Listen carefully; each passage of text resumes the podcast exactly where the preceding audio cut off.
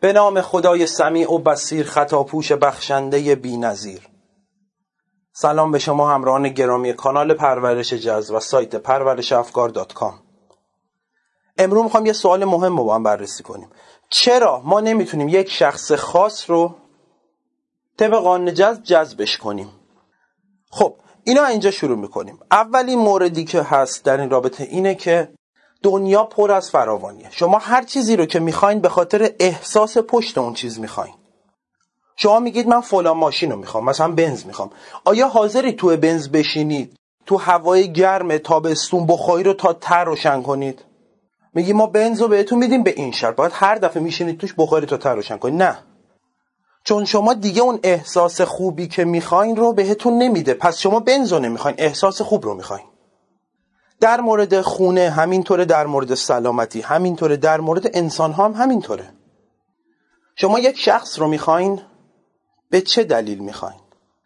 به این دلیل که اون شخص یک احساس خاص رو به شما میده. ولی خیلی ها هستن که می‌تونن این احساس خاص رو به شما بدن و بهتره که در این زمان ما به خدای بزرگ اعتماد کنیم. ما باید بدونیم دنیا پر از فراوانی پر از انسانهایی که می‌تونن ما رو به اون احساسی که می‌خوایم برسونن. و مورد بعدی انسان اختیار داره. ما می‌تونیم با ذهنمون هر چیزی رو که می‌خوایم جذب کنیم. یک شخص دیگه هم می‌تونه هر چیزی رو که می‌خواد با ذهنش جذب کنه. پس ما اجازه نداریم برای یک شخص دیگه چیزی که خودمون می‌خوایم رو جذب کنیم. اگر شما میگید من پسر یا دختر همسایه رو برای ازدواج می‌خوام من همکارمون رو برای ازدواج می‌خوام من هم کلاسی دانشگاه می‌خوام یا هر کسی شما دارید جای اون شخص تصمیم می‌گیرید. شما خودتون دوست ندارید بدون اینکه بخواین یکی رو ذهن شما تاثیر بذاره و بدتر از اون روی زندگیتون تاثیر بذاره. فرض کنید الانی که شما دارید میگید من دوست دارم با ذهنم اونو جذب کنم نه من عاشقشم یا هر چیزی. یکی دیگه هم بیاد با شرایطی که اصلا شما نمیپسندید. بگه خب منم می‌خوام شما رو جذب کنم عاشق شما. اون موقع سنگ روی سنگ بند نمیشه. انسان و اون اختیارش. شما نمی‌تونید جای ذهن کس دیگه ارتعاش بفرستید و جای اون شخص جذب کنید براش. پس دو مورد شد. یک هر شخصی اختیار داره. دو فراوانی در دنیا زیاده و این بیس قانون جذبه که اشخاص زیادی می‌تونن این حس رو به شما بدن. در رابطه با این فراوانی یه داستان قشنگی داره مولانا. خب مولانا خیلی شمس رو دوست داشت خیلی. و علاوه بر این که یه علاقه قلبی به شمس داشت شمس اصلا مسیر زندگی مولانا رو عوض کرد. مولانا یه بیت شعر نداشت قبل اینکه شمس رو ببینه. مولانا هیچ خروجی نداشت. خروجیش کلاساش بود. کلاسایی که برگزار می‌کرد مثل پدرش. پدرش هم عالم و عارف بزرگی بود خودش هم بود. ولی شمس بود که اومد تو زندگیش و مولانا همه کتاباشو ریخت دور و گفت اصلا اینا به درد من نمی‌خوره. یه آدم دیگه ای شد مولانا. کاملا یه آدم دیگه ای شد. در وصف علاقه مولانا به شمس من همینو فقط بهتون بگم. خب شمس یه دوره که می‌ذاره میره. بعد حالا برش میگردونم بر ترتیبی که بوده. دوباره که دوروبری مولانا این حسودی می‌کنن واقعا می‌بینن این علاقه مولانا به شمس اصلا نمی‌تونن طاقت بیارن. چون مولانا بسیار آدم بزرگی بوده زمان خودش. بسیار. با اینکه میگم خروجی شعر نداشته اون موقع. ولی خیلی قبولش داشتن. بعد که میاد می‌بینه اینا همش دارن اذیتش می‌کنن. میگه آقا میگه من می‌ذارم میرم. این دفعه هم برم یه جوری میرم که دیگه نمیام. اینو پسر مولانا میگه به سلطان ولد. میگه من این این دفعه اینا این کارو کنم می‌ذارم میرم. خلاصه اذیت ها تموم نمیشه. مخصوصا اون یکی پسر مولانا علادین که خیلی اذیتش می‌کرده شمس می‌ذاره میره.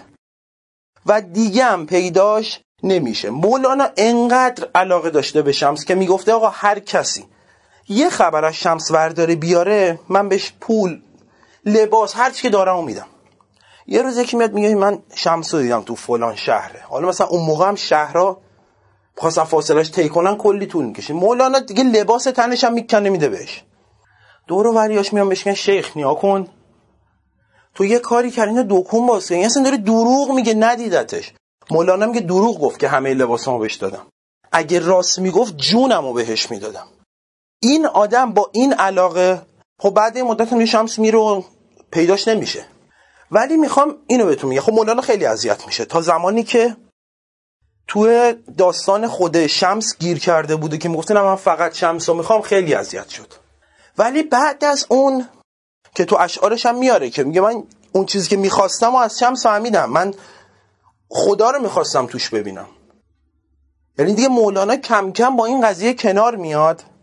و می‌دونه که شخص دیگه ای هم ممکنه تا جای شمس براش پر کنه. حالا نه در همون حد بگیم صد درصد ولی مقدار زیادی همون خلا میتونهش پر کنه. که دقیقا تو همین احوالات بوده مولانا که صلاح الدین زرکوب میاد تو زندگیش. که یه شعر معروفی داره. نمی‌دونم شنیدید یا نه برای صلاح الدین میگه آن سرخ قبایی که چو محپار برآمد امسال در این خرقه زنگار برآمد. آن طور که آن سال به یغمایش بدیدی آن است که امسال عربوار برآمد. چون شمس تبریزی بوده دیگه ترک بوده. میگه همونه. بعد میگه آن یار همان است اگر جامه دگر شد. آن جامه به در کرد و دگر بار برآمد. آن باده همان است اگر شیشه بدل شد. بنگر که چه خوش بر سر خمار برآمد. این نیست تناسخ سخن وحدت محض است. که از جوشش آن قلزم زرخار برآمد. گر شمس فرو شد به غروب او نفنا شد. از برج دگر آن مه انوار برآمد. میگه شمس رفت؟ ماه اومد. خورشید میشه شمس دیگه. میگه رفت ماه اومد. الانم صلاح الدین زرکوب کنارمه.